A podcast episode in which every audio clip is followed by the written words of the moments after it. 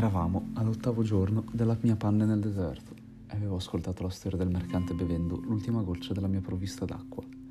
Ah, disse al piccolo principe, sono molto graziosi i tuoi ricordi, ma io non ho ancora riparato il mio aeroplano, non ho più niente da bere e sarai felice, anch'io, se potessi camminare adagio adagio verso una fontana.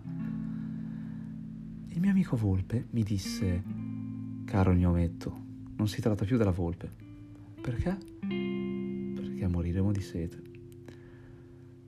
Non capì il mio ragionamento e mi rispose, fa bene l'aver avuto un amico, anche se poi si muore.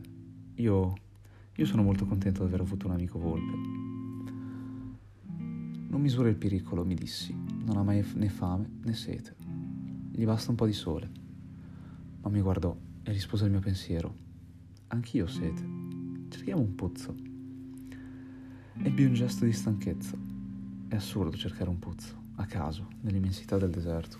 Tuttavia ci mettemmo in cammino. Dopo aver camminato per ore, in silenzio, venne la notte e le stelle cominciarono ad accendersi. Le vedevo come in sogno, attraverso la febbre che mi era venuta per la sete. Le parole del piccolo principe danzavano nella mia memoria. Hai sete anche tu? gli domandai, ma non rispose alla mia domanda. Mi disse semplicemente un po' d'acqua può far bene anche al cuore. Non compresi la sua risposta, ma stetti zitto. Sapevo bene che non bisognava interrogarlo. Era stanco, si sedette, mi sedetti accanto a lui e dopo un silenzio disse ancora, le stelle sono belle per un fiore che non si vede. Risposi, già, e guardai, senza parlare, le pieghe della sabbia sotto la luna. Il deserto è bello, soggiunse. Ed era vero. Mi è sempre piaciuto il deserto. Ci si siede su una duna di sabbia, non si vede nulla, non si sente nulla, e tuttavia qualche cosa risplende in silenzio. Ciò che abbellisce il deserto, disse il piccolo principe, è che nasconde un pozzo in qualche luogo. Fui sorpreso di capire d'un tratto quella misteriosa irrida- irradiazione dalla sabbia, della sabbia. Quando ero piccolo abitavo in una casa antica e la leggenda raccontava che c'era un tesoro nascosto. Naturalmente nessuno ha mai potuto scoprirlo, né forse l'ha mai cercato, eppure incantava tutta la casa. La mia casa nascondeva un segreto nel fondo del suo cuore. Sì, disse al piccolo principe, che si tratti di una casa delle stelle del deserto, quello che fa la loro bellezza è invisibile.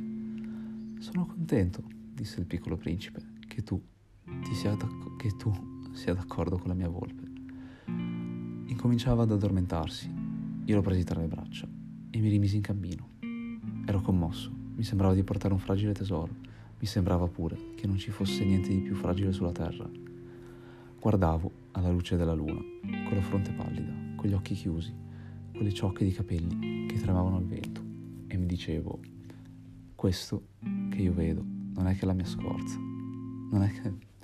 Questo che io vedo non è che la scorza, il più importante è invisibile e siccome le sue labbra, semiaperte, abbozzavano un mezzo sorriso, mi disse ancora, ecco ciò che mi commuove di più in questo piccolo principe addormentato. È la sua fedeltà a un fiore, è l'immagine di una rosa che risplende in lui come la fiamma di una lampada, anche quando dorme. E lo pensavo ancora più fragile. Bisogna ben proteggere le lampade. Un colpo di vento le può spegnere. E così, camminando, scoprì il, po- il pozzo al levare del sole